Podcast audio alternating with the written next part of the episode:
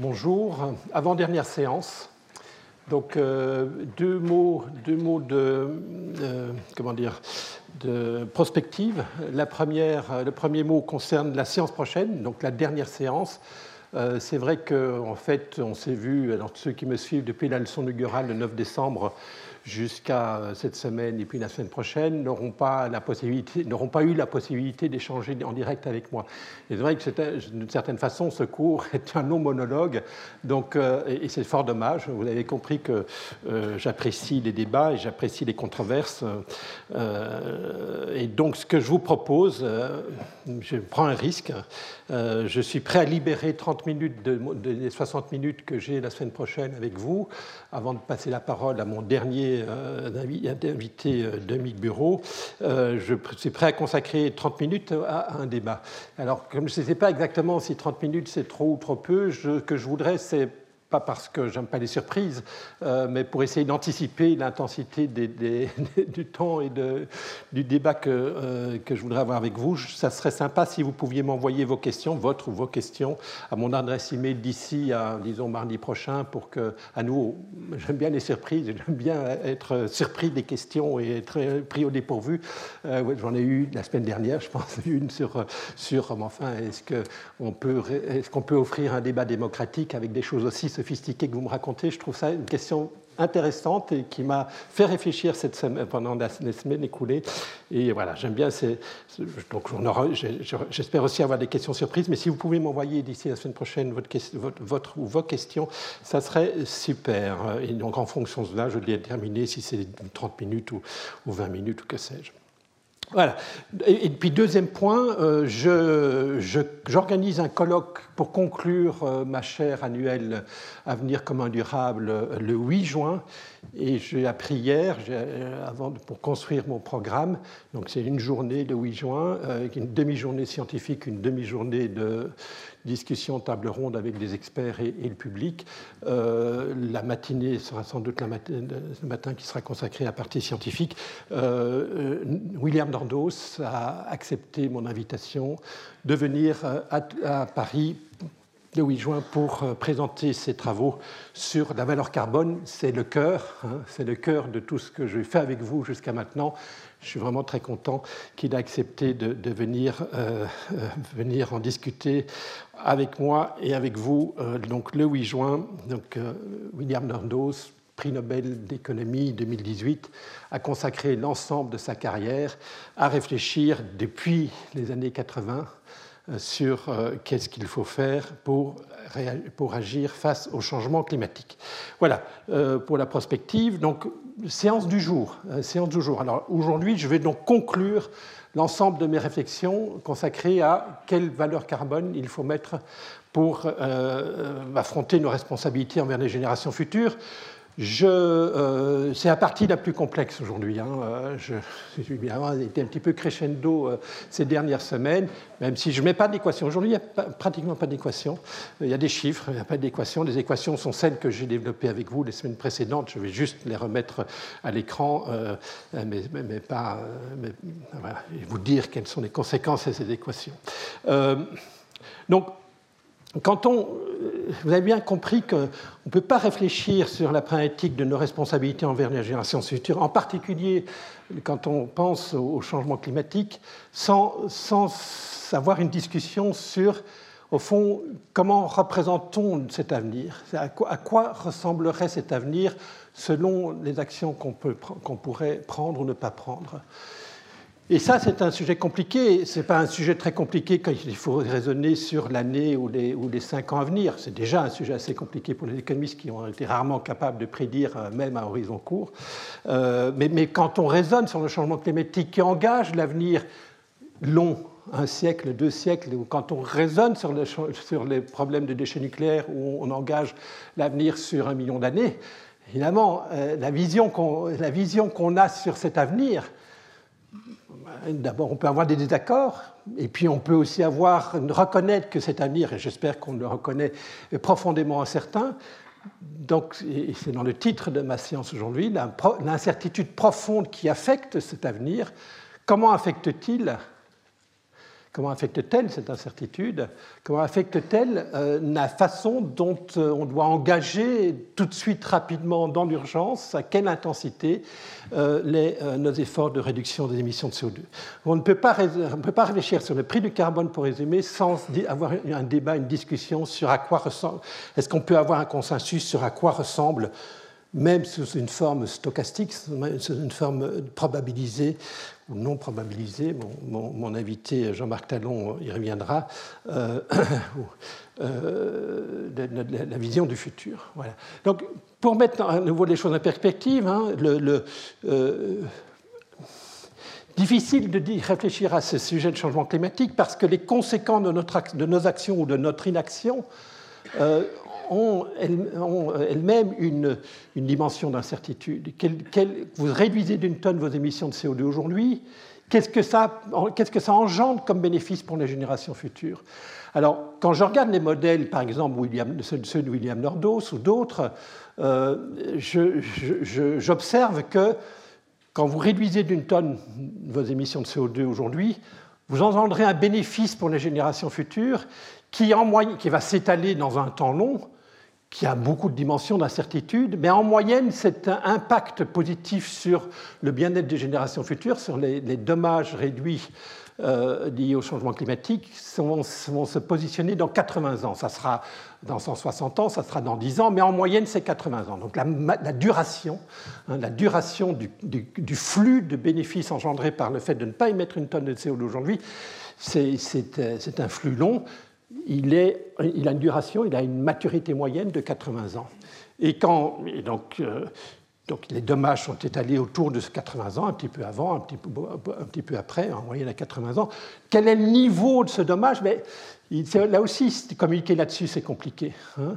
Euh, autant duration, on peut comprendre, c'est la maturité moyenne du bénéfice, euh, autant le, niveau du dommage est aussi une chose compliquée. Et une façon de synthétiser ce dommage, c'est de dire, en fond, si tous les dommages étaient concentrés dans 80 ans, donc en 2102, euh, eh bien, si je concentrais tous les dommages en 2102 liés au fait de dommages non évités grâce au fait d'éviter d'émettre une tonne de CO2 aujourd'hui, ce dommage serait de 1000 euros, 1000 euros de 2022. D'accord? Donc, ça, cette simplification, dire en fait, cet effort de ne pas émettre une tonne de CO2 aujourd'hui engendre des flux incertains sur une durée longue. En fait, je le simplifie en disant, et vous comprenez bien, c'est une nature pédagogique, ce n'est pas la réalité scientifique, mais ça a une valeur équivalente à éviter, un dommage de 1000 euros dans 80 ans. La question devient assez simple dans ce cas-là. Quelle est la valeur aujourd'hui d'offrir aux gens qui vivront en 2102 1000 euros supplémentaires de, revenus, de, pouvoir d'achat. Qu'est-ce qu'on est prêt à sacrifier comme pouvoir d'achat aujourd'hui? Ça dépend du taux d'actualisation que vous utilisez.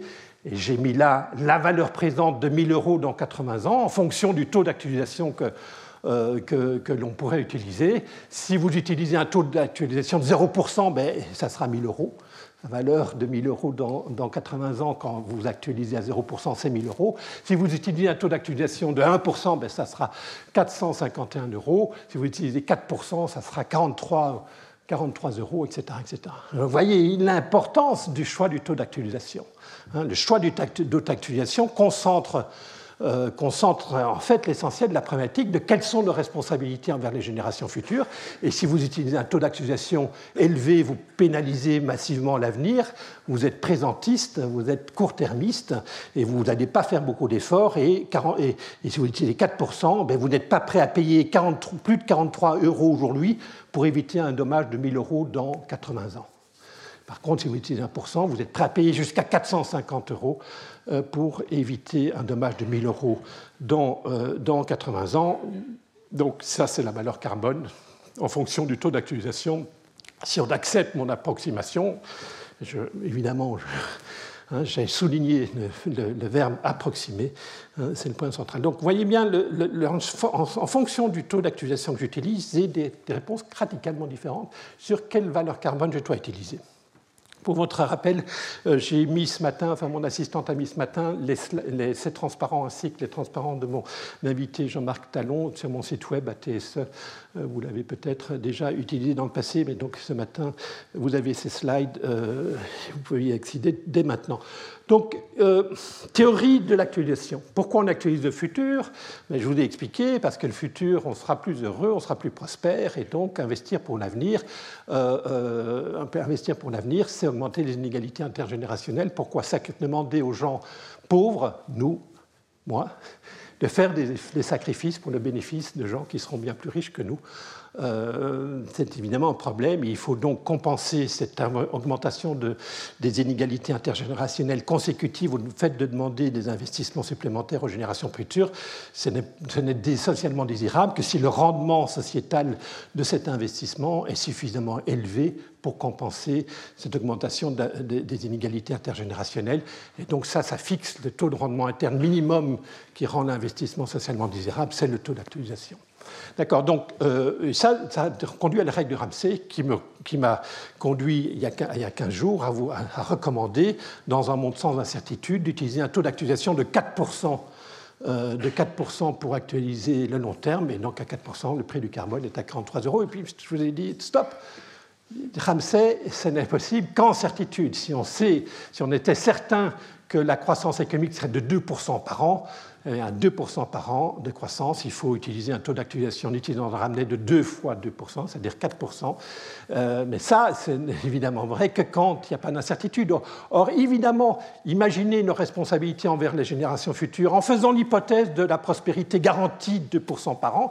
Euh, c'est un, petit peu, euh, un petit peu absurde, quoi, parce est bien entendu que pour des, horizons, euh, pour les horizons dont je vous parle depuis tout à l'heure, l'incertitude est tout à fait radicale et importante. Donc, ceci m'a mené la semaine dernière à développer un modèle qui s'appelle le modèle d'évaluation des actifs financiers, fondé sur la consommation, donc Consumption Based Capital Asset Pricing Model. Et de ce modèle, j'ai déduit deux, deux impacts d'une incertitude sur le taux d'actualisation. Hein? le premier impact, c'est quand le, le, futur est incertain, il faut se comporter de façon plus prudente. Et donc, exactement comme les ménages qui épargnent plus quand leur futur est plus incertain, il faut collectivement investir plus quand le futur collectif est plus incertain. Et ça, ça se fait en baissant le taux d'actualisation. Donc ça, c'est un argument de prudence. D'accord? L'argument de prudence dit ben, introduire l'incertitude dans la règle de Ramsey nous dit qu'il faut baisser le taux d'actualisation.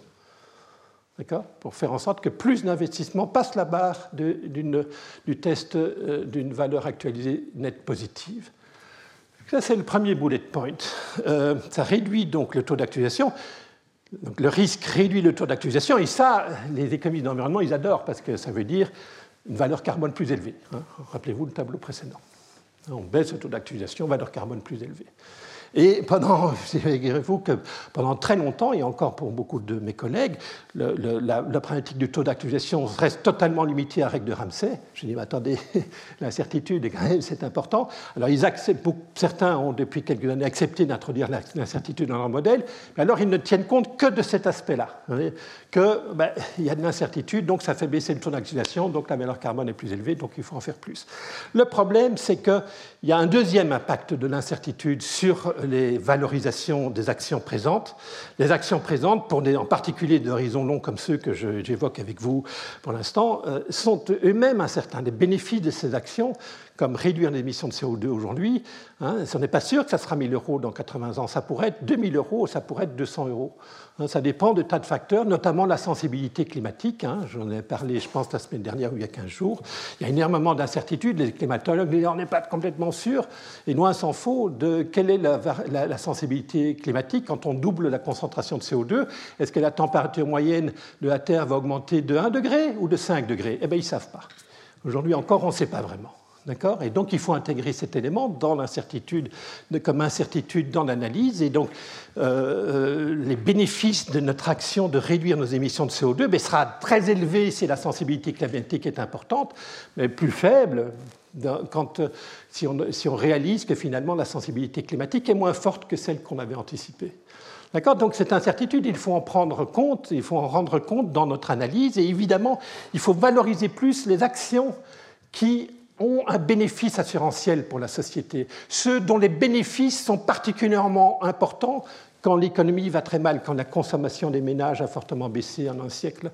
Par contre, faire une action qui rapporte surtout quand l'économie tout va, bien, ce n'est pas, pas, super pour les générations futures. On préférerait avoir, des, comme un contrat d'assurance, engendrer des actions qui, ont des, qui engendrent des indemnités, des bénéfices qui sont importants quand, quand on a une catastrophe. Et donc ça, on le fait en rajoutant dans le taux d'actualisation, un, un, ajustement pour le risque, et cet ajustement pour le risque est spécifique à chaque projet.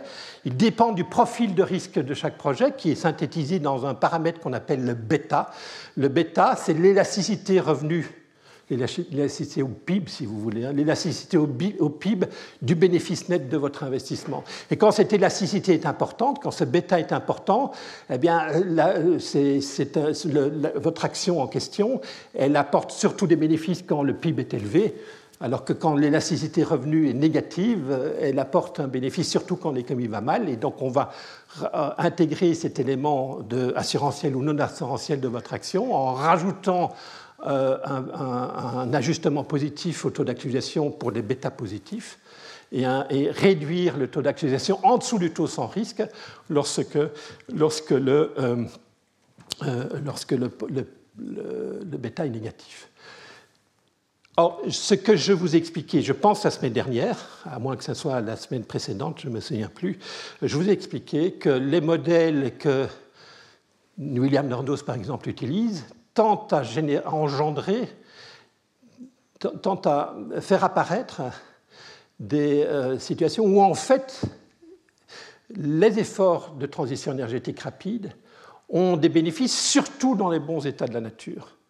Hein. Euh, les dommages climatiques seront plus importants quand l'économie va bien que quand l'économie va mal. Alors ça peut paraître contre-intuitif, hein, mais si vous rappelez que en fait, quand l'économie va bien, on émettra plus de CO2 dans le, euh, dans le business usuel, dans le laisser-faire, et donc ça va engendrer une augmentation de la concentration de CO2, la nécessité à la fois de faire plus d'efforts, donc d'augmenter les coûts d'abattement, en même temps que, d'engendrer de, des, dommages, climatiques supplémentaires. Et donc le bénéfice d'une action de réduction d'émissions de CO2 aujourd'hui sera plus important dans cet état du monde où la consommation est élevée. D'accord? Donc, euh, donc ça paraît contre-intuitif, mais c'est ce que dit mon modèle en tout cas, hein, qui est basé, qui est fondé sur les travaux de William Nordhaus. Et donc en fait, il n'y a pas de valeur assurantielle pour les générations futures à faire plus d'efforts aujourd'hui. Et donc, il faut augmenter, donc l'effet de l'incertitude tend à augmenter le taux d'actualisation. Il faut pénaliser l'investissement dans la transition énergétique parce qu'investir cet argent, dans des projets sans risque, comme baisser la tête publique, hein, a, plus d'avantages en termes de partage de risque intergénérationnel. Et donc, il faut utiliser un taux d'actualisation plus élevé que le taux sans risque, de 4% de Ramsey. Hein, euh, et donc là, ça va dans le sens inverse de, l'hypothèse de prudence que je vous ai expliquée il y a deux minutes. Et donc, voyez, le risque a deux effets contradictoires. Un effet prudentiel de prudence, il faut baisser le taux d'actualisation. Un effet pris en compte de l'aversion au risque du fait qu'investir dans la transition énergétique engendre des bénéfices qui sont risqués, incite à augmenter le taux d'actualisation. Et donc, on ne sait pas trop, en fait, euh, je suis à ce stade-ci, on ne sait pas trop quel est l'impact net de la prise en compte de l'incertitude par rapport aux 4% de Ramsey. D'accord? Sauf que ce que je vous ai expliqué, c'est que dans mon modèle, j'obtiens un bêta qui est compris entre 0 et 1, donc relativement faible, une élasticité positive du bénéfice net des efforts de transition, mais pas très élevé. Donc cet effet négatif, cet effet positif sur notre taux d'actualisation, négatif sur la valeur carbone euh, du caractère risqué des bénéfices des efforts, de, transition euh, sont relativement plus faibles que ceux euh, engendrés par la prudence. Et donc, en net, la prise en compte du risque doit nous faire choisir un taux d'actualisation plus faible que 4%. La règle de Ramsey. En net, l'incertitude, ces deux effets ne se compensent pas. Le premier effet domine. Donc, il faut plus petit que 4%. De combien plus petit? C'est ce que je voudrais regarder avec vous aujourd'hui. Donc 4%, c'était 43 euros dans le tableau précédent. Donc de combien plus élevé doit être la valeur carbone? Est-ce que je dois par exemple descendre jusqu'à 1%, qui est le taux sans risque euh, euh, enfin, qui, est un taux euh, qui est utilisé par exemple par, Nicolas Stern, hein, qui engendrerait un, prix du carbone autour de 450 euros? Donc voilà, c'est la question. Vous voyez que la question est d'importance parce qu'elle engendre des, différences très importantes dans le choix du prix de la valeur carbone. Ok, donc voilà.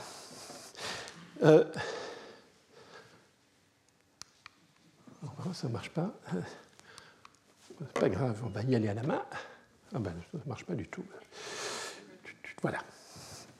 Euh, donc, la semaine dernière, j'ai développé avec vous ce modèle euh, d'évaluation des actifs financiers fondés sur la consommation, CCAPM en anglais, avec l'abréviation qui va avec.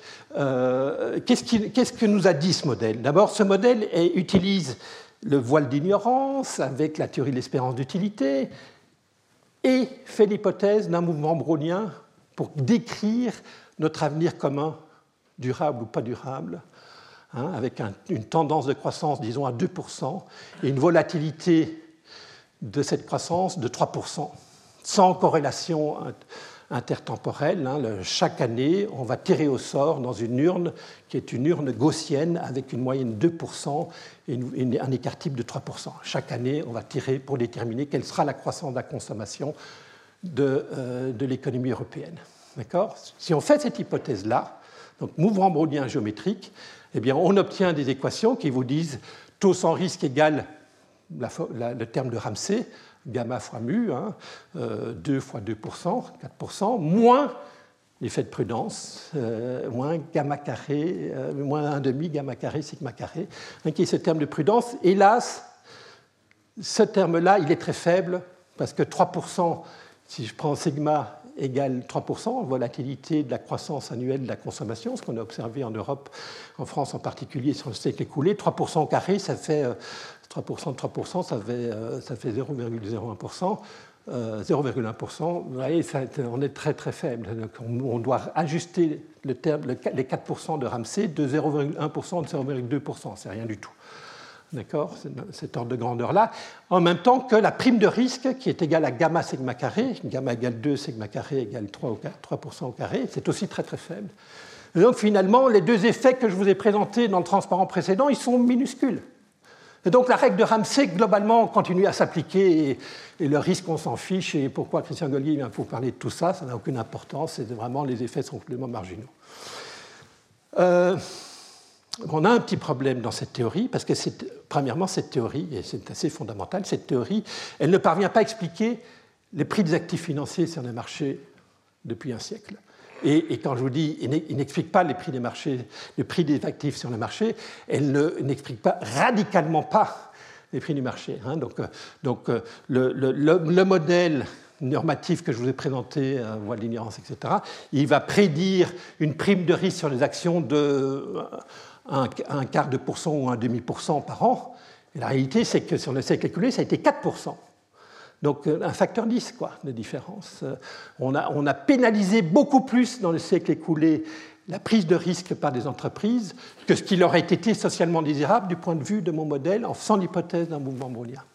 En même temps que, ça c'est la, le fameux paradoxe de la prime de risque, en même temps que euh, la prise en compte du risque sur la croissance économique sur le taux sans risque, le fameux phénomène de prudence, ne réduit le, taux sans risque de 0,2 ou 0,3%, hein, qui est très faible, et donc on donne un taux sans risque théorique autour de 3,5%, 4%, alors qu'on a observé sur le siècle écoulé en France un taux, réel un un taux d'intérêt réel autour de 0%, en Allemagne autour de moins 2%. Euh, et donc on est très très loin des 4% que le modèle prédit. C'est radicalement différent. Et rappelez-vous combien une petite différence dans le taux d'actualisation a un effet radicalement euh, important sur les valorisations des actifs comme la valeur carbone, qui est un actif qui a un bénéfice qui est le bénéfice, le, dommage climatique non évité grâce à l'action verte que vous entreprenez aujourd'hui. Premier élément, donc c'est ces deux paradoxes, le fameux paradoxe qu'on a développé depuis une quarantaine d'années dès que le modèle est apparu d'ailleurs, dans les années 80, fin des années 70, début des années 80, on a réalisé que ce modèle était tout à fait à côté de la plaque. Et en plus, ce modèle, il donne un résultat assez troublant qui est le taux d'intérêt, il est constant et indépendant de l'horizon temporel. Et donc, si vous devez actualiser à 4% aujourd'hui des, bénéfices qui vont se réaliser dans 6 mois ou dans un an, il faut aussi utiliser 4% par an pour actualiser les bénéfices dans un siècle ou dans deux siècles. D'accord? Alors qu'on voit que sur un marché, ben, la, la, structure par terme des taux d'intérêt, en général, les taux d'intérêt longs sont plus élevés que les taux d'intérêt courts, euh, mais il peut se passer aussi que l'inverse se produise.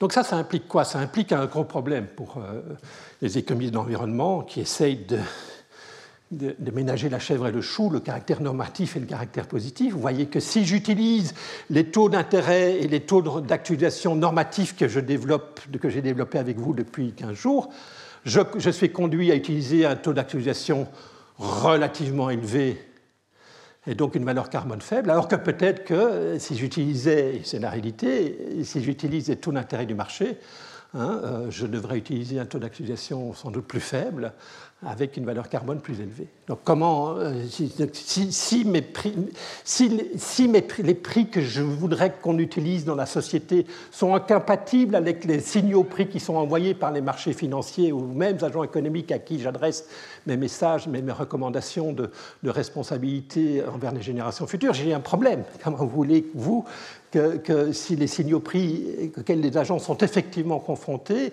euh, qui, vont leur qui vont déterminer notre niveau d'épargne, par exemple, incompatible avec ce que je vous dis de faire en termes de niveau d'épargne pour financer la transition verte, ben on va avoir un problème. D'accord? Donc c'est un peu difficile, ma situation est difficile. Qui du marché ou du philosophe a raison dans cette affaire? Je vous rappelle que le marché, c'est les gens. Hein. qui fixe les taux d'intérêt, c'est le marché en particulier les taux, d'intérêt courts, je suis d'accord, la Banque centrale a une influence importante, mais les taux d'intérêt longs, ce n'est pas influencé par la Banque centrale. Les taux d'intérêt longs sont déterminés par la volonté d'épargne des ménages et le désir d'investissement des entreprises. donc c'est l'offre et la demande, et c'est le taux d'intérêt de long terme, il est déterminé par cette intersection, donc notamment par la, volonté des, des gens d'épargner. Et donc voilà, quand je dis qui du philosophe et du marché a raison, en fait, la vraie question, c'est qui du philosophe ou des gens a raison. Euh, c'est un sujet difficile. Donc, en fait, dans la suite, dans, qui, me reste, je vais vous expliquer que, en fait, le sujet, un sujet assez important, c'est que, que le modèle, le modèle, il est fondé sur l'hypothèse gaussienne, hein, et je ne pense pas que notre représentation de l'avenir commun puisse être représentée par une gaussienne, en particulier pour des horizons très longs. D'accord? Quelques éléments de réflexion là-dessus. Euh, ben, dans le brownien, il n'y a pas d'effondrement. Il, y a des évolutions graduelles, lentes. Il n'y a jamais d'effondrement de civilisation. Euh, il peut se faire que dans un brownien, avec une toute petite probabilité, il va y avoir une détérioration euh, séculaire sur un siècle ou deux, mais tôt ou tard, ça va remonter. D'accord? Donc, il n'y a pas d'effondrement de civilisation dans, mon, dans, dans ce modèle-là. si ce n'est pas un problème, de ne pas mettre d'hypothèse d'effondrement dans un modèle d'évaluation des actifs financiers sur des horizons à six mois ou à deux ans, ne pas mettre d'hypothèse d'effondrement quand on réfléchit à des horizons un siècle, deux siècles ou, un million d'années, ça pose évidemment un problème. Euh, euh, de plus, dans le mouvement brownien, j'ai des, des logs de consommation future qui seront normalement distribués. Vous savez qu'un des, points extrêmement importants de la distribution normale, c'est la finesse des queues de distribution. La distribution normale, c'est très peu probable, hein, il y a très peu d'événements. La fréquence d'événements qui s'écartent de la moyenne plus ou moins deux fois l'écart type est extrêmement faible par rapport à d'autres distributions comme la student, hein, qui a des queues de distribution beaucoup plus épaisses. Et donc, est-ce qu'on ne minimise pas les risques en prenant une hypothèse gaussienne? Et puis, Regardez ce qui s'est passé dans, le passé récent. Le Covid-19 fait s'effondrer la, consommation. Alors heureusement, on, est allé emprunter sur les marchés internationaux pour, euh, pour compenser la perte de production euh, pendant la période Covid. Euh, je peux prendre d'autres éléments. Regardez la Grèce sur les dix dernières années.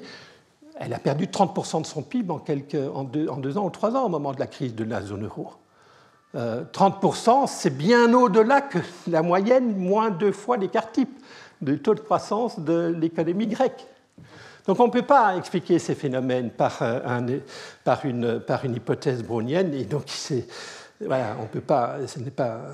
Je, je pense qu'on est tous convaincus que le mouvement brownien sous-estime, je pense, l'intensité du risque auquel nous sommes confrontés. Pardon, je suis dans la mauvaise direction.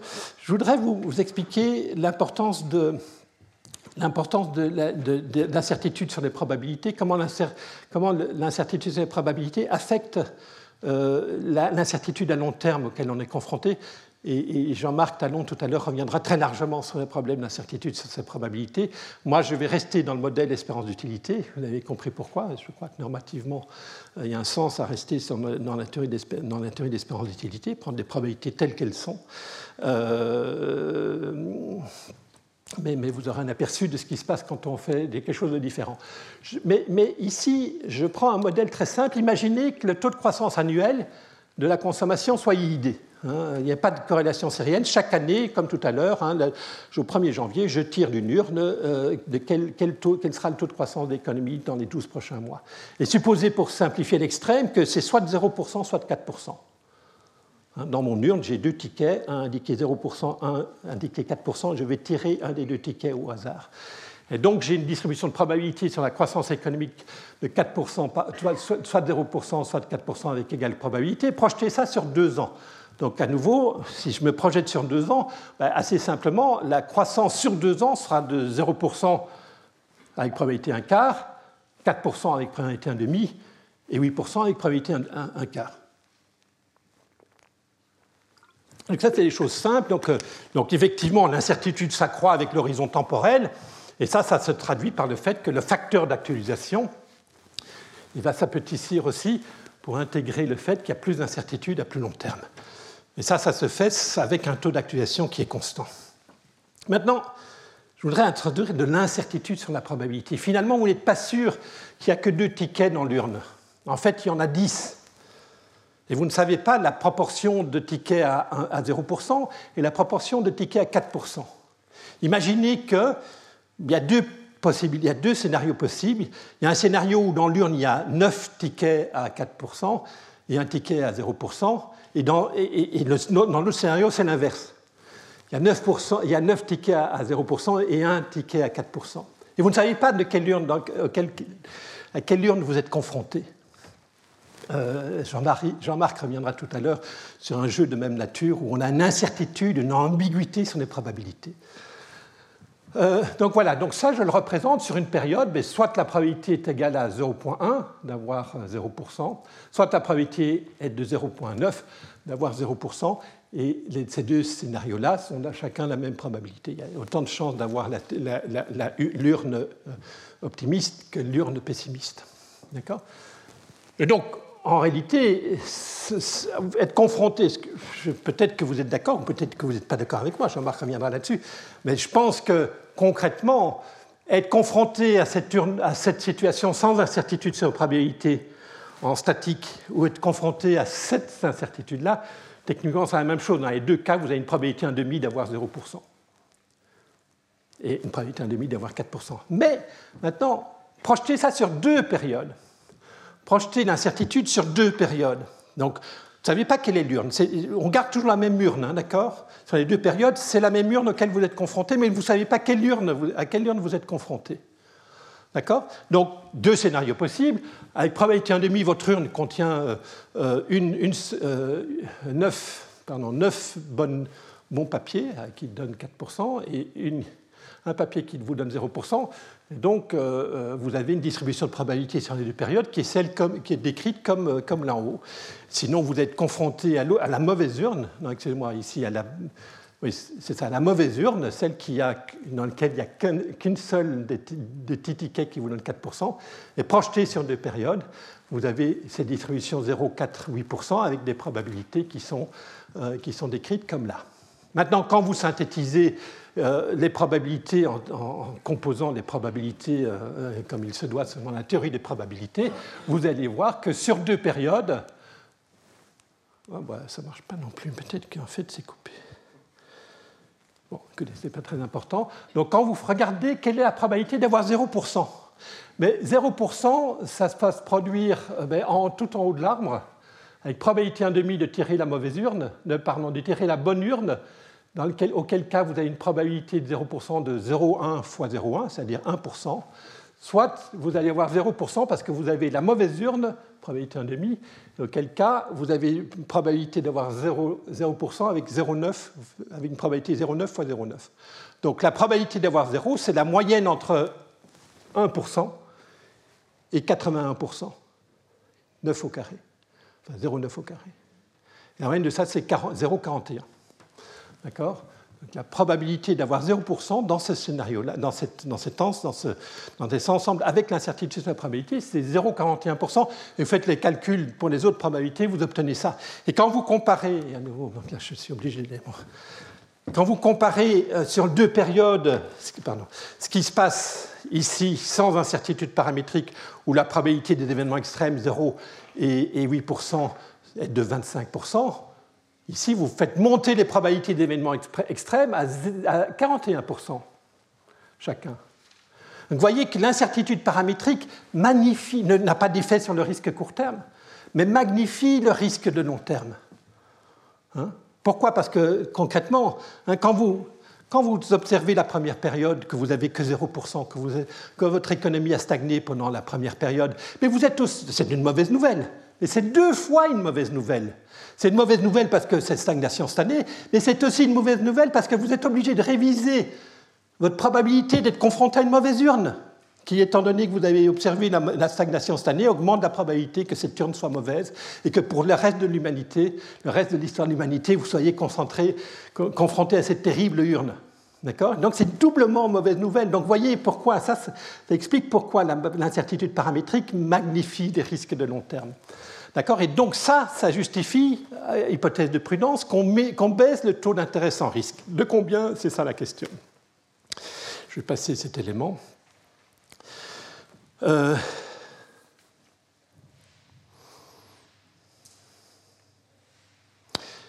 je, vais reprendre cette, idée en la rendant un petit peu plus sophistiquée pour la faire rentrer dans mon modèle originel avec un mouvement brownien.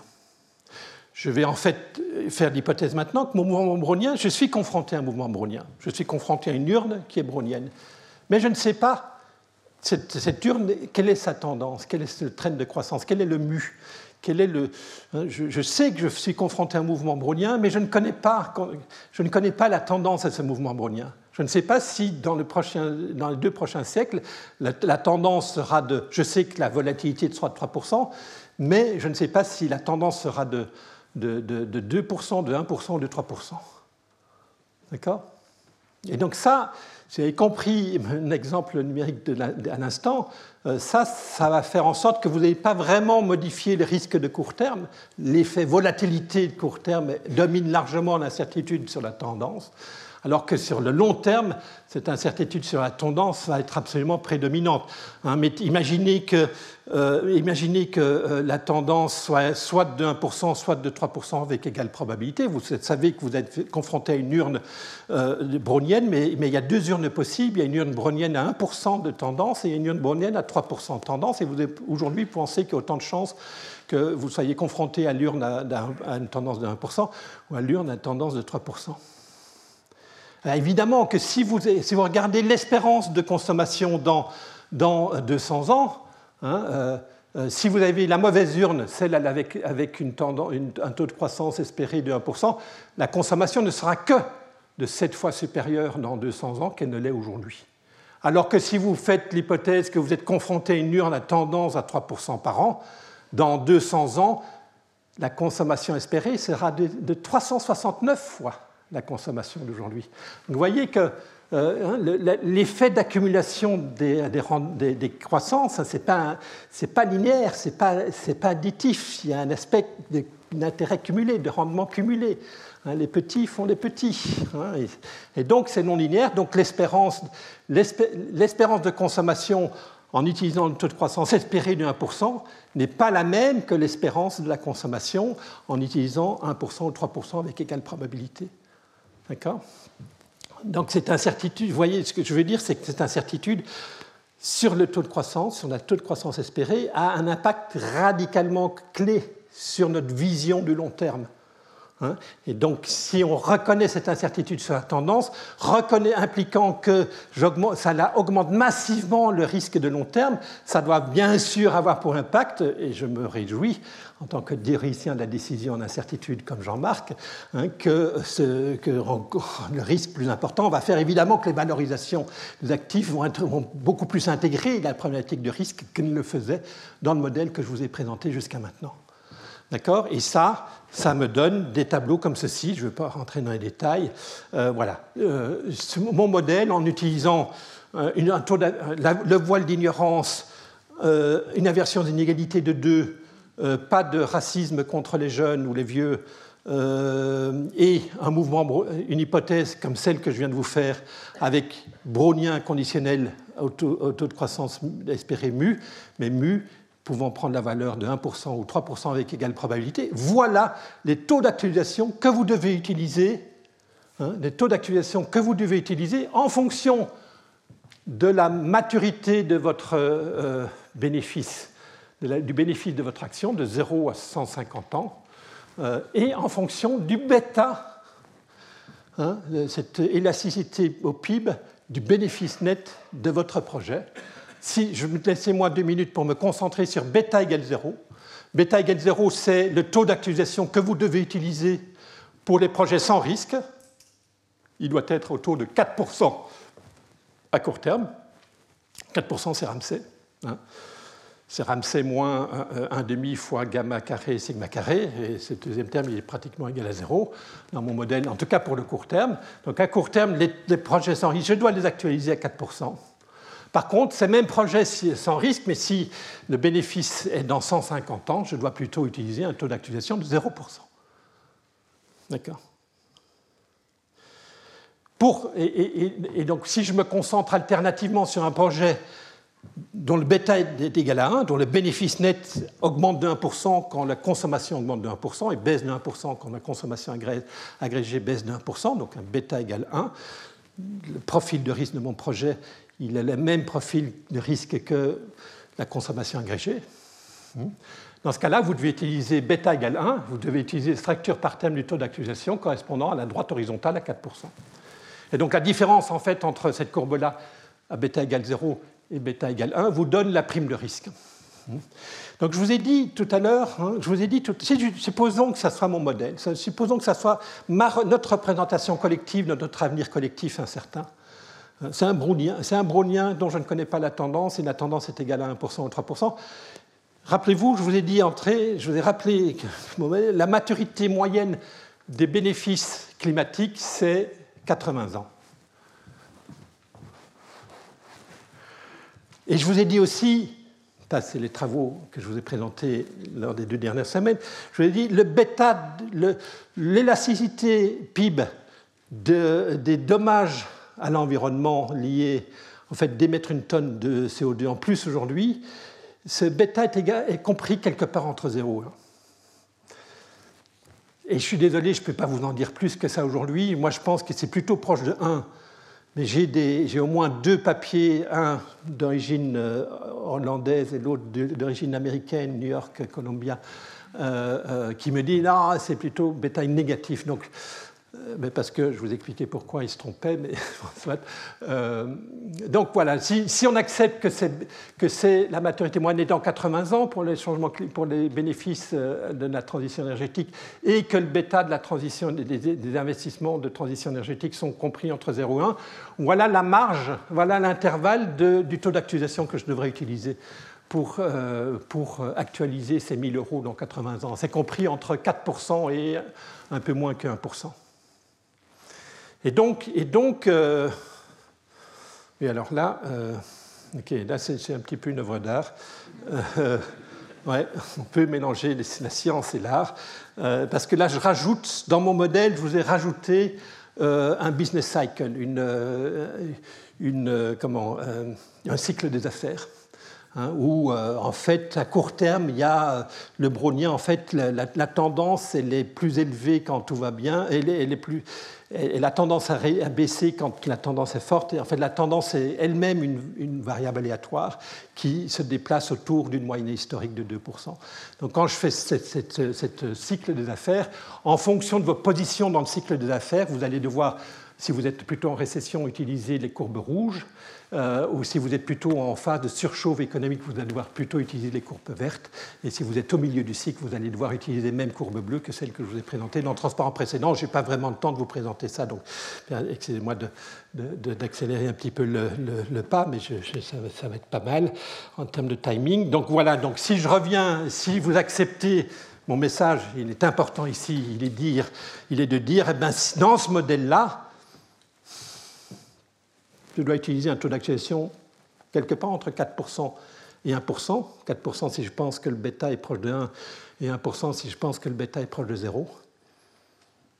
Et donc ça veut dire en termes de valeur carbone, euh, une valeur carbone qui est comprise entre 43 et 450 euros. Alors je n'ai pas fort aimé cette, cette, conclusion parce que ça vous laisse encore une marge de manœuvre importante. Je suis désolé, on, travaille ici au rythme des progrès scientifiques. Je suis un peu désolé aussi qu'il y ait très peu, en fait, je me sens très seul euh, dans mes travaux scientifiques à travers le monde pour essayer d'estimer ce bêta, ce bêta climatique. Et d'ailleurs, une des raisons pour lesquelles je suis très heureux de la, la venue de William Lordo, c'est que lui-même est très intéressé à ce que je fais parce que lui-même aussi défend l'idée qu'il faut corriger le taux d'actualisation de Nick qui est plutôt de dire qu'il faut 1% par la prise en compte de l'incertitude, donc il faudrait quelque chose de plus, plus, grand que 1%, donc on est, on est assez alignés, lui et moi, mais on n'a pas, on reste, on reste sans, sans, message clair sur euh, à quel niveau il faudrait aller entre 43 euros et 450 euros. Et encore, et encore, je rappelle, bien sûr, hein, et encore, ceci est, fait, est construit sur la base d'une hypothèse un peu un peu hardi de dire on est dans un mouvement brownien avec une tendance inconnue. Euh, soit 1%, soit 3%, avec quelle probabilité Ça ressemble plus à, à une, analyse de, une analyse un peu comment dire, euh, de, scolaire. Quoi. Euh, il, faudrait faire, il faudrait être beaucoup plus précis sur la façon dont on caractérise l'incertitude qui pèse sur la tendance. J'ai fait ces travaux, mais je ne vais pas euh, vous les présenter ici, ça dépasse le temps et, le temps dont je dispose pour vous présenter tout ça. Je voudrais vous présenter, et je terminerai par là, je voudrais vous présenter une autre approche qui intègre une dimension d'incertitude profonde sur l'évolution de la croissance économique, et c'est une approche qui est construite sur les travaux de mon collègue de Harvard, Robert Barrault, hein, euh, qui, dans les années 2000, un petit peu avant la crise des subprimes d'ailleurs, a, proposé une, une, résolution des paradoxes de, la finance que je vous ai présenté tout à l'heure, paradoxe de la prime de risque, paradoxe du taux sans risque, fondé sur l'hypothèse qu'en fait il faut s'écarter du brownien parce que on a des événements extrêmes on a des queues de distribution, en particulier dans les catastrophes, qui sont beaucoup plus épaisses que celles que, euh, que l'on a quand on fait une hypothèse brownienne. Et, pour étayer, euh, son analyse, il a, repris, les travaux de Madison, hein, qui, euh, qui, a fait, lui, sa carrière sur essayer de reconstruire des, historiques de croissance économique sur deux millénaires pour un tas de pays, pour un tas de régions du monde. Et il est allé revoir ça sur le siècle écoulé. Donc il a pris les 100 dernières années, alors celles de, de, de, de 1906 sans doute jusqu'à 2006, puisqu'il a publié ce travail en 2006. Euh, il a regardé année par année les taux de croissance de ces 35 pays, de 35 pays sur le siècle écoulé. Donc il a, il a en fait 35 fois 100 observations, donc 3500 observations de taux de croissance économique annuel de, ces, de ces 35 pays. Il a regardé toutes les séquences où la chute du PIB était supérieure à 15% dans des années consécutives. Et donc vous avez là, pour ces 35 pays, l'ensemble de ces événements. Par exemple, la France a subi trois, euh, trois événements avec une chute de plus de 15% de, du PIB sur les 100 dernières années.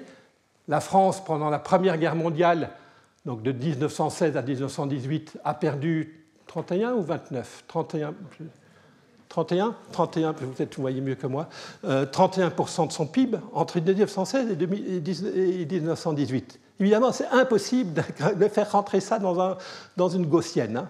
À nouveau, avec taux de croissance de 2% et un écart type de 3%, l'événement avoir en 3 ans de chute de 31%, c'est impossible.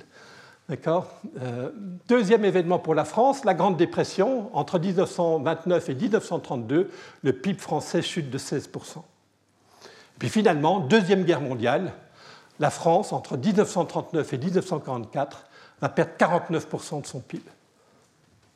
exemple d'événements extrêmes, de catastrophes macroéconomiques, hein, qu'il faut absolument intégrer dans le modèle si on veut avoir une bonne représentation de, euh, la, de, enfin, en tout cas de façon en utilisant le passé ouvert sur 35 pays. Hein, si finalement on se dit ce qui, s'est passé en Grèce en, 2010, 2011, 2012 pourrait très bien se passer en France en 2030, 2031, 2032, finalement reprendre cet ensemble d'événements comme représentatif du risque qu'un pays tiré au hasard a d'affronter un risque, une catastrophe macroéconomique dans les 12 mois qui suivent ou dans les 3 ans qui suivent.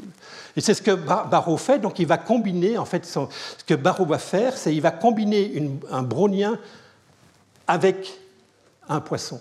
Euh, un poisson, c'est-à-dire avec une certaine probabilité, avec une petite probabilité, chaque année, au lieu de tirer de l'urne, de l'urne brownienne standard avec une traîne de croissance de 2% et une, une écart type de 3%, une fois tous les 100 ans, ou tous les, euh, enfin avec une certaine probabilité, 2-3%, hein, eh bien je tirerai dans une autre urne, qui elle est une catastrophe. L'urne catastrophe, elle a, elle a une chute du PIB de 25% en moyenne et un écart type de je ne sais pas combien de pourcents.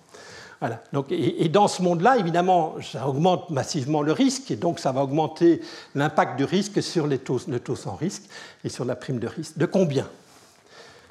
Alors, c'est ça, les travaux, les travaux de, Robert Barrault et de mon collègue Yann Martin de LSI. Euh, calibre cela en faisant différents trucs. Je ne vais pas rentrer dans les détails. Hein. Donc, euh, il y a deux urnes. Alors, je suis désolé, ça ne passe pas bien là, mais c'est pas très grave, ça va être un tilde plutôt qu'un rectangle. Euh, donc euh, mon taux de croissance annuel est bien idée, il n'y a pas de corrélation sérielle, mais chaque année, je suis confronté à deux urnes avec une certaine probabilité P. Je vais tirer l'urne catastrophe H2, qui elle-même est une normale, mu de sigma carré 2. Et sinon, avec une probabilité 1 moins P, je vais tirer de l'urne normale H1 comme je vous l'ai présenté tout à l'heure, l'urne sans catastrophe, enfin, qui est brownienne, euh, gaussienne standard. Et, à partir de ces analyses statistiques synthétisées dans ce tableau, il calibre euh, à la fois les, volatilités et les tendances dans chacune de ces deux urnes, et puis il estime aussi, surtout, la probabilité de tirer de l'urne, la probabilité chaque 1er janvier de tirer de la mauvaise urne de l'urne catastrophe. Et comme il observe 60 catastrophes sur 3500 observations, il en déduit une probabilité de 60 divisé par 3500, c'est-à-dire 1,7%. Voilà. Et donc, quand il réinjecte cette représentation dans les équations d'évaluation, hein, les équations d'évaluation, je ne les ai pas reprises, mais elles sont elles sont, elles sont, elles sont là, hein, l'équation, l'équation que j'ai développée à partir du voile de l'ignorance et la théorie de l'espérance d'utilité. Voilà mon modèle d'évaluation des actifs financiers.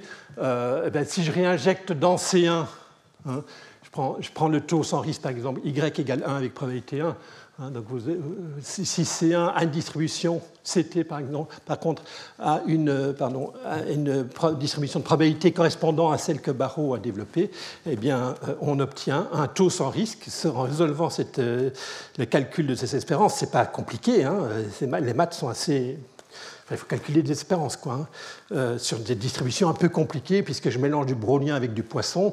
mais ça me donne, ah ça c'est intéressant, pas 4%, le taux sans risque, ça me donne 0,5%.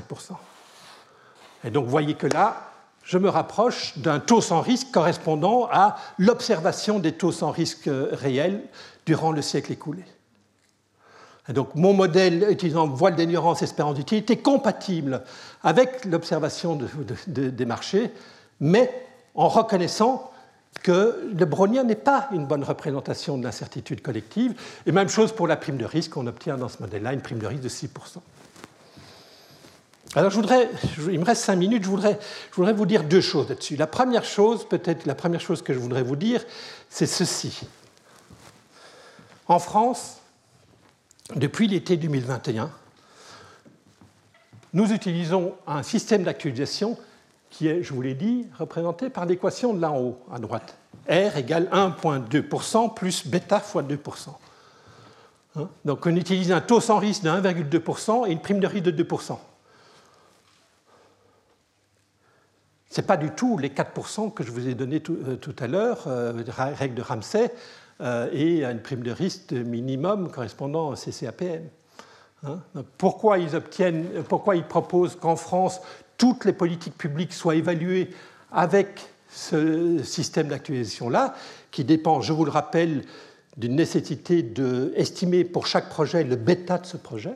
On ne va pas utiliser le même taux d'actualisation pour actualiser un projet de construction d'un nouveau ligne de, de, lit de réanimation dans un hôpital parce que le bêta est négatif pour ce projet, que l'on va utiliser le taux d'actualisation pour, par exemple, construire une nouvelle ligne TGV entre Bordeaux et Toulouse parce que le bêta de ce projet-là, il est positif et donc il faut utiliser un taux d'actualisation plus élevé pour les TGV que pour les lits d'hôpitaux. On doit faire la même chose pour le changement climatique et pour calculer la valeur carbone euh, à partir de l'estimation des dommages futurs évités grâce à la transition énergétique que nous allons enfin mettre en œuvre. Donc d'abord, deux, trois points. D'abord, euh, c'est 1,2% plus bêta fois 2% ne sont pas encore l'objet d'un rapport. Je pense le rapport va sortir en 2022, mais je ne connais pas les détails. C'est issu d'une note euh, qui a été validée par la commission en charge de la rédaction de ce rapport, donc on est encore en phase préliminaire. C'est une note qui a été écrite par mes collègues Joël Maurice, Jincheng Ni et Jean-Paul Ourliac. Euh, c'est limité à la période 2021-2070, donc on ne dit pas encore quel serait, devrait être le taux d'actualisation utilisé pour des horizons plus éloignés. Et vous avez vu que les modèles m'incitent à utiliser des taux d'actualisation différents en fonction de la maturité des investissements, des, des, bénéfices engendrés par les investissements. Euh, donc aujourd'hui, on ne sait pas. Le jury délibère encore. La commission n'a pas encore remis son rapport euh, sur cette partie-là de, l'analyse. Mais, juste en deux mots, donc en fait, pourquoi je vous parle de ça ici Parce que ces chiffres-là sont issus même, de la même utilisation de l'idée de Barreau, mais en utilisant des paramètres un peu différents. Donc, euh, euh, ici, pour obtenir ça, hein, moi j'ai toujours milité pour gamma égale 2, hein, le degré d'inversion d'inégalité de 2, ben, ils sont obligés de monter à 2,5. je trouve ça beaucoup. Bon, je vous le signale. Ils sont aussi obligés de pénaliser les jeunes. Hein. ils utilisent un taux de préférence pure pour le président de 0,5. Donc, euh, donc euh, la, notre bien-être est plus important que le bien-être des générations futures, simplement parce que les gens vivront plus tard et qu'on donne une prime aux gens qui vivent tôt, euh, plus proche de l'ère de Jésus-Christ. D'accord? Donc ça, c'est gamma égale 0,5. Bon, je tenais à vous le signaler aussi. Et puis, voilà, dans l'urne standard, on a une tendance de 1,15%. C'est ce que donne le corps. Hein, la commission en charge de réviser, de faire des projections sur l'évolution du système de retraite. C'est pour le siècle écoulé, le corps fait une hypothèse pour l'équilibre des systèmes de retraite à 1,15% par an réel et une volatilité. Alors là, ils, y vont mettre la sauce, c'est 7% par an. Je vous ai dit que la, la volatilité du taux de croissance de l'économie française, c'était 3% sur le siècle écoulé. 7%, c'est beaucoup, beaucoup plus élevé. Euh, et, puis, et puis une probabilité de catastrophe annuelle de 4% par an. Waouh, c'est aussi important. vous voyez qu'il faut un peu tordre le modèle de Barreau pour y arriver, et puis il remplace l'hypothèse de, l'urne de catastrophe, elle n'est pas, elle est Pareto. ça, ça me va bien. Voilà, donc vous voyez que ces idées-là, elles sont mises en œuvre aujourd'hui. Elles ont des impacts sur est-ce qu'on va construire des hôpitaux demain en France, est-ce qu'on va construire des TGV en France demain? Pas, je ne vous parle pas de choses qui sont dans, les terres, c'est des choses qui conduisent à des décisions économiques. Alors, je ne sais pas si les politiques suivent les recommandations des évaluateurs. En tout cas, s'ils le font, voilà ce que ça. Sachez que tout ça vient d'analyses qui sont celles que je vous ai présentées aujourd'hui et en fait qui se, sont construites, que j'ai construites avec vous depuis, depuis 3 ou 4 semaines. Voilà, et puis, et puis je vais terminer par. Euh, non, je. Ouais, juste en deux mots. Euh, je peux pas. En fait, si je reprends Barreau, j'ai un petit problème avec Barreau. Parce que Barreau dit la probabilité de catastrophe est de 1,7%. J'ai observé 60 catastrophes sur 3500 observations c'est 1,7%. Ben, bien entendu que l'estimation d'une probabilité de 1,7%, ça nécessiterait beaucoup plus que 3500 observations pour bien l'affiner. Et en fait, quand vous faites une approche bayésienne de l'estimation euh, de, la vraie la vraie distribution de probabilité de catastrophe, en utilisant une a priori euh, non informative et les 3500 observations, vous avez une distribution a posteriori de la probabilité de catastrophe annuelle euh, qui est décrite par une, par une loi de bêta. Hein, je ne vous rappelle pas les détails, mais, euh, graphiquement, c'est représenté par une fonction de densité comme ceci. Donc vous, avez, voyez bien qu'avec les observations, on pourrait pas impossible que la vraie probabilité de, catastrophe annuelle soit pour la France non pas de 1,7%, mais de 1% ou peut-être de, de, de 2,5%. Et ça, la prise en compte de cette incertitude, ben, à nouveau, le fait qu'il y ait une incertitude sur la probabilité de sinistre de, de, catastrophe euh, macroéconomique dans le modèle de Barreau magnifie encore plus le risque que Barreau est prêt à le reconnaître. Et ça, c'est un peu dommage, puisque c'est quand même l'objectif final, hein, c'est d'intégrer la profondeur de nos incertitudes sur l'avenir futur. Il faut aussi tenir compte de cela. Et quand vous tenez compte de cela, en fait, sur le très long terme, les taux d'accusation que vous devez utiliser dans Barreau, reconnaissant que la probabilité de, catastrophe, euh, euh, catastrophe macroéconomique est, est, incertaine, eh bien, c'est des taux d'accusation qui n'ont rien à voir avec ce que Barreau propose. Mais c'est uniquement pour le long terme. Voilà, je ne vous en dis pas plus. Je voudrais juste conclure sur bon, j'y reviendrai la semaine prochaine, en fait. Mais en deux mots, je vous ai défendu à la mi-janvier, fin janvier, l'idée qu'il faudrait un prix du carbone de 160 euros. D'accord? Aujourd'hui, croissant à 4% par an. C'est-à-dire qu'il atteindrait 500 euros autour de 2050. Je vous ai fait cette recommandation sur quelque chose qui n'a rien à voir avec les calculs que je vous ai faits depuis trois semaines. pour atteindre 160, pour recommander 160 euros, j'ai dit mais ah, faisons table rase de tous les dommages climatiques. Reconnaissons que le, les politiques euh, au niveau mondial, dans les accords de Paris, en décembre 2015, ont décidé que ça serait 2 degrés qu'on ne voudrait pas franchir 2 degrés Celsius si à ce moment-là on avait une contrainte un budget carbone intertemporel à se partager dans le monde dans les 30 prochaines années. Et la question qui se posait dans ce cadre-là, c'est juste de savoir quelle est la chronique de prix du carbone entre aujourd'hui et 2050 qui est compatible avec le fait qu'on abatte suffisamment nos, émissions de CO2 pour respecter ce budget carbone intertemporel. Et ça, ça donne un, prix du carbone qui n'a plus rien à voir avec euh, les dommages qui n'utilise plus pour la modélisation les dommages, qui regarde juste quel prix du carbone est compatible en connaissant l'élasticité prix des émissions de CO2, euh, sensible au prix du carbone, euh, de combien, quel était le niveau du prix du carbone compatible avec ce budget carbone. Donc ça, ça me donnait 160 euros. D'accord? Depuis, euh, j'ai pris, ah, sur les trois dernières semaines, j'ai dit, ça, c'est d'une analyse de second best, de, second rang. On laisse le politique décider de l'objectif. Euh, il est peut-être ce 2 degrés Celsius, il va peut-être exiger des, efforts trop importants par rapport aux bénéfices qu'il va engendrer pour les générations futures. Donc, posons-nous la question plus fondamentale de quel est l'objectif Est-ce qu'il doit être de 1,5, de 2 degrés, de 3 degrés Mais plus globalement, essayons de calculer la valeur carbone qui est simplement, hein, rappelez-vous la règle de Pigou, hein, mettons un prix du carbone qui est égal à la valeur présente des dommages engendrés si la personne euh, émet cette pollution. D'accord? Donc, quelle est la, valeur carbone estimée comme la valeur présente des dommages euh, futurs engendrés par cette, euh, émission de CO2 Et là, on est rentré dans trois semaines compliquées où je vous ai dit ben, il faut calculer un taux d'actualisation. Et ce taux d'actualisation, mes calculs conduisent à dire ce taux d'actualisation doit être compris quelque part entre 1 et 4% c'est-à-dire que la valeur carbone doit être comprise entre, disons, 40 euros ou 45 euros et 450 euros aujourd'hui. Je suis désolé, il faudra encore faire des travaux sur il faudrait créer un consensus des experts sur quel est le bêta climatique, mais sans, consensus là-dessus, je suis obligé de laisser une, fenêtre de tir très large. Mais voyez, entre 45 et 450, les 160 sont dedans. bon, on fait avec ce qu'on a. Hein. Euh, donc, ce n'est pas impossible que 2 degrés Celsius soit finalement le bon objectif, alors que Nordos se dit à 2 degrés, c'est beaucoup trop sévère, il faudrait peut-être aller à 3 degrés. Le prix du carbone, il ne doit pas monter au-dessus de 100 euros aujourd'hui. Voilà. Donc, je reviendrai sur ces conclusions la semaine prochaine, hein, dans ma première demi-heure. Euh, et puis, je vous rappelle, euh, n'hésitez pas à me poser des questions à mon adresse email pour préparer la séance, la deuxième partie de la séance prochaine.